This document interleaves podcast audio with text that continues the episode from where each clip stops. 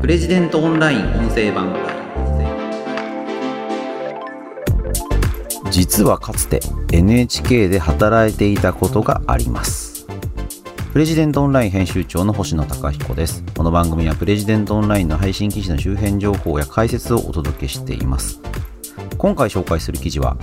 NHK 紅白の目玉がけん玉で本当にいいのか。史上最低視聴率になった国民的番組が脱ジャニの次にすべきことという記事です。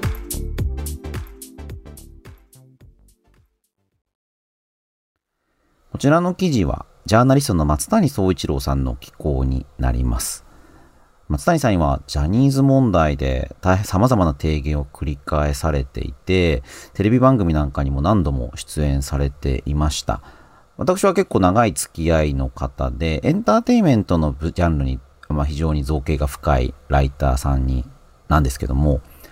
まあ、このジャニーズ問題では松谷さん本当に大活躍でですね、あの、皆さん、あの、テレビ番組で見たなんていう人も多いんじゃないでしょうかね。で、今回松谷さんに寄稿いただいたのは、まあ、NHK 紅白、紅白歌合戦、まあ、年末の NHK の看板というか、日本を代表する歌番組ですよね。第74回。まあ、これがですね、今回、まあ、視聴率が過去最低だったということで、あの、いろいろ報じられています。まあ、これを総括するような内容になっています。松谷さんが注目されているのは、もちろんですけれども、ジャニーズ問題。まあ、今回、脱ジャニーズ、脱ジャニということで、ジャニーズ事務所、まあ、今は名前が変わってスマイルアップというふうになっていますかね。この旧ジャニーズ事務所に所属しているタレントというのは、今回一人も出ませんでした。松谷さんこの記事の中では、ハードランディングだったというふうに評価されてるんですけども、まあ、脱ジャニ、これがまあ求められている。ある種、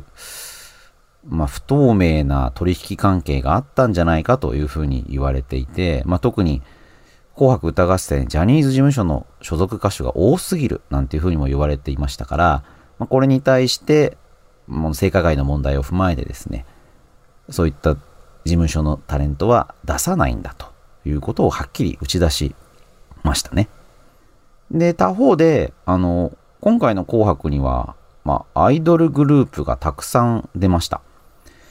で、まあ、結構多かったのは、まあ、韓流、韓流、あの、韓国の K-POP のアイドルがたくさん出て、で、一番最後に、まあ、象徴的ですけれども、夜遊びの、まあ、今年最大のヒット曲アイドル。まあ、これが披露されて、日本で初めて披露されて、まあ、このステージにですね、まあ、たくさんの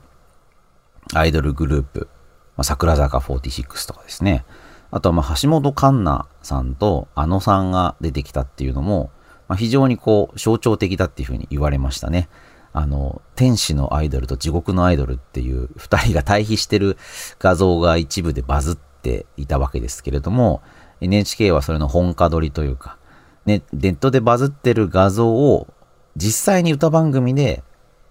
の一番目玉のシーンで再現するっていうことをやったんですよね。紅白歌合戦のテーマはボーダレスということだったんですけども、まあ、様々なアイドルグループがそこに出てくるということで、まあ、非常にインパクトのある演出ということになったのかなと思いました。で、ただまあそこにはジャニーズ所属のタレントっていうのは一人もいないということで、まあ、日本でね、アイドルといえばジャニーズという時代が長かったわけですから、大きな変化というのがそこにあったのかなと思います。でですね、今回のタイトルは、けん玉なんですよね。先に言っとくと僕結構けん玉のシーン好きでですね、あの、紅白見るときに、まあ、今年はどうなのかな？うまくいくのかな？あの、ハラハラドキドキしますよね。あの、演歌歌手の三山ひろしさんが出てくるときに、もうこれ、けん玉をやってですね、ギネスの記録を目指すというのが、まあ最近紅白の目玉の企画になってるんですよね。で、実際、けん玉をやっているところっていうのは、視聴率がいいらしいんですよ。だからみんなけん玉大好き。まあ、私も好きです。まあ、好きなんですけども、あのー、まあ、じゃあその日本を代表する歌番組である紅白歌合戦で、けん玉っていうのがですね、一番盛り上がるシーンで本当にいいのかっていうのは、確かに僕も考えたことあります。で、今年はですね、水森かおりさんが、まあ、歌を歌われたわけですけども、これも、ドミノがね、あったんですよ。ご覧になりましたかね？結構すごかったですよ、ドミノのシーン。あのー、絵になるんですよね、ドミノがパタパタパタパタって倒れて。で、水森かおりさんが、まあ、いつものように超巨大なドレスというか、超巨大なドレス風のセットに身を固められていて、そのドレス風のセットっていうのはドミノでできていて、パタパタパタパタパタってその歌っているあのシーンに合わせて、そのドレス風のドミノがバッとこう演出するっていうことになってまして、まあ、大変見応えもあったし、いや、これ本当にドミノうまくいくのかなっていうふうにハラハラさせられるところもあってですね、なるほどなぁなんていうものだったんですけども、いやね、だから、紅白歌合戦でこれやる必要あんのかって思いますよね。で、そもそもその、紅白歌合戦ってなんだよって思いますよね。あの、赤組、白組、女性と男性に分かれて、歌で勝負している。で、最終的には赤が勝つか白が勝つかっていうのを、まあ、やるっていう番組ですよね。まあ、でもその、まあみんな、あの、茶化して言いますけれども、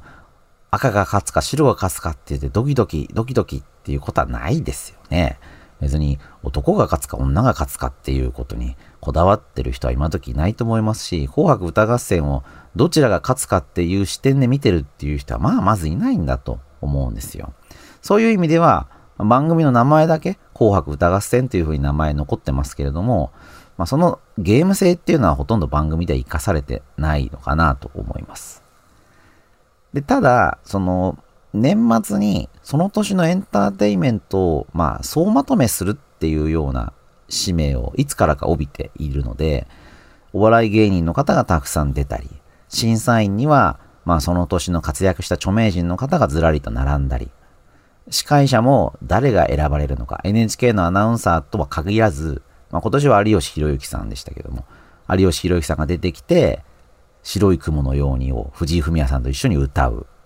まあ、それも話題作りですよね。そういうものが、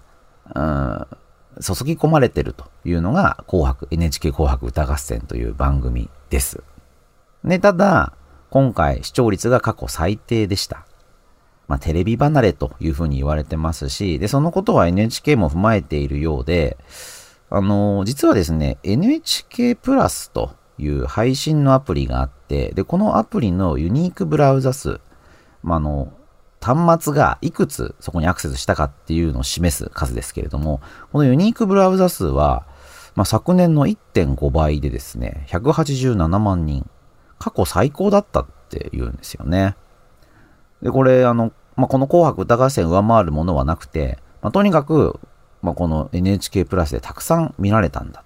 で、このことについて NHK は視聴習慣が変化。まあ、これが見られたんだっていうふうに説明しているんです。まあ、これでですね、だからまあ、まあ、これからネットの時代だねとか、テレビの時代ももう終わりなのかななんていう声も聞かれました。ただね、これ変なんですよね。テレビの視聴人数、まあ、これ視聴率から割り出すと、まあ、5638万人なんですよ。ネットで見た人は187万人。まあ、3%程度。まあ、本当にまだごく一部の人しかネット端末、携帯電話で紅白歌合戦を見るっていう主張はしてないんですよ。ほとんどの人はテレビで見ている。でそもそも、紅白歌合戦っていう番組の作り方自体がテレビで見ることを大前提にしているんですよね。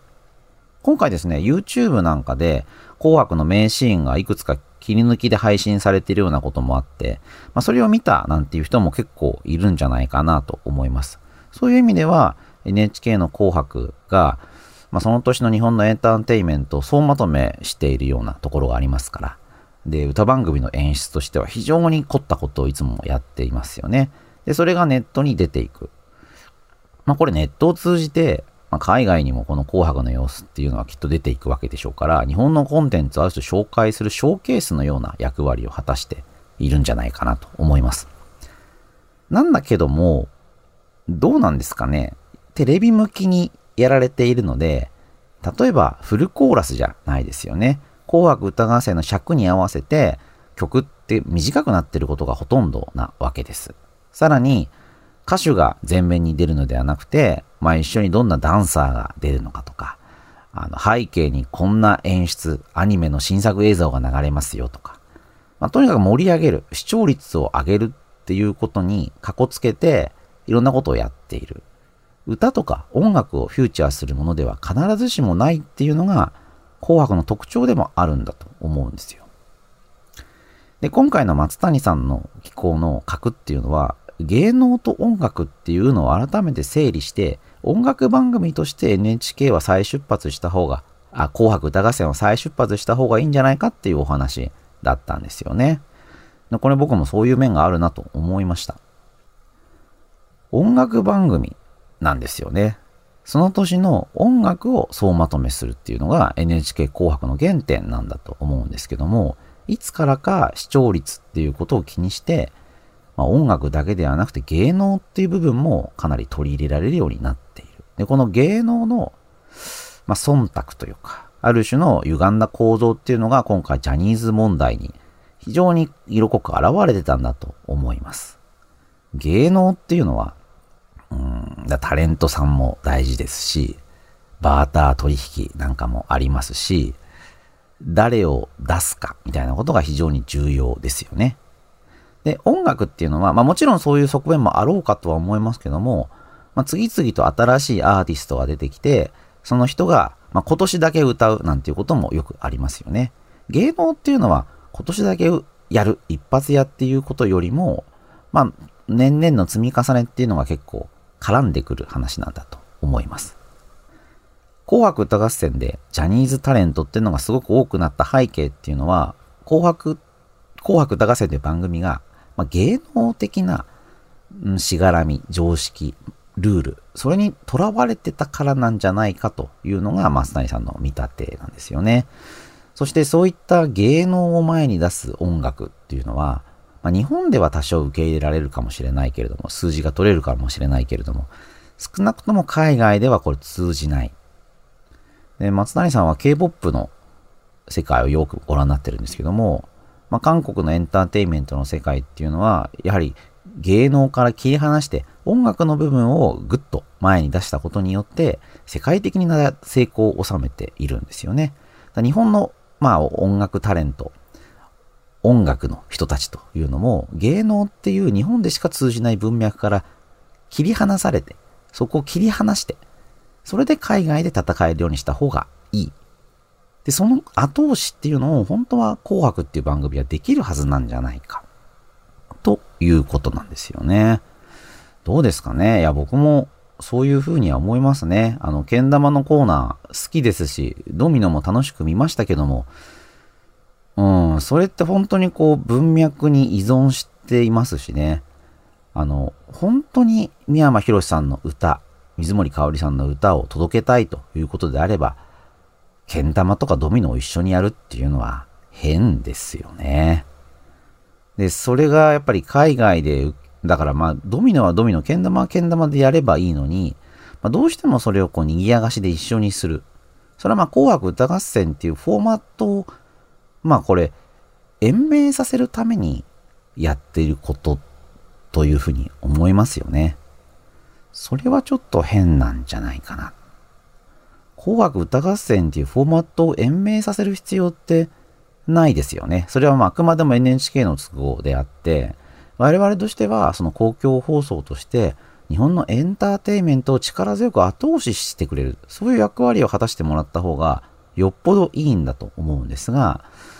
うーん、今までやってきたことを、まあこれまでもずっと続けたい。テレビのやり方というのをネットにも置き換えたい。紅白歌合戦もネットで好評なんだ。まあそういう、まあある種のプロパガンダみたいなことを NHK がやってると言ってもこれはしょうがないんじゃないかなと思いました。でですね、ちなみに私 NHK 職員2年間ほどやったことがありまして、大学を卒業して NHK の記者というのを2年間やりました。非常に厳しい仕事で、まあちょっとついていけなくてですね、2年で辞めて、それから今のプレジデント社ってところにお世話になっているんですけども、まあ、これ NHK って職種別採用になっていて、記者で入った人は、まあ制作とかディレクターとかって言いますけど、そういう歌番組とかとは全く関わりがないので、まあ、僕はよくわからないというのが正直なとこなんですけども、あのー、組織の雰囲気っていうのはなんとなくわかりますね。あと、同じ時期に採用された同期のディレクターっていうのもいて、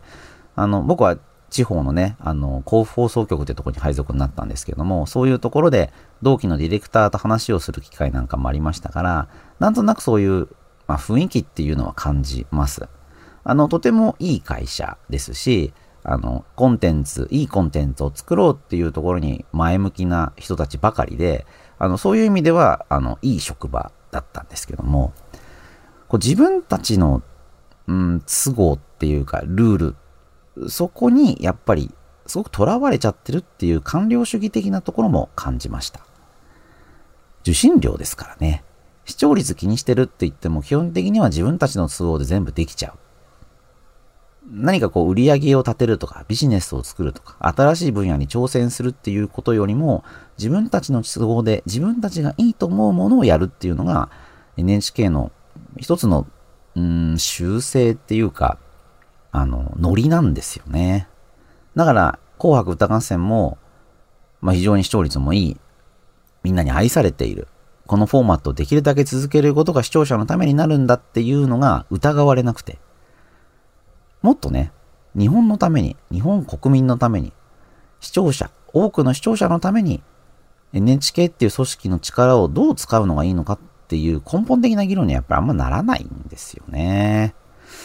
まあそれはなんかね、もったいないことですし、まあ今、私はプレジデントオンラインっていう事業をやってますけども、まあそういう、まあね、うちの会社もちっちゃい会社ですけども、そういったところでこういろんな新しいことをやるっていう方が僕には性に合ってたっていうか、NHK の仕事も非常に重要なんですけども、プレジデントオンラインでこうやって皆さんにお話をしたり、記事を作ったりするっていうのも、まあ、非常にやりがいのある仕事だなと思って、それぞれの立場の違いなんかを、まあ、今回の記事も読んで感じたというところです。あの、ぜひね、あの、まさにさんの記事、いろんな分析が深くされていて読み応えもたっぷりですので、テキストもご覧いただければと思います。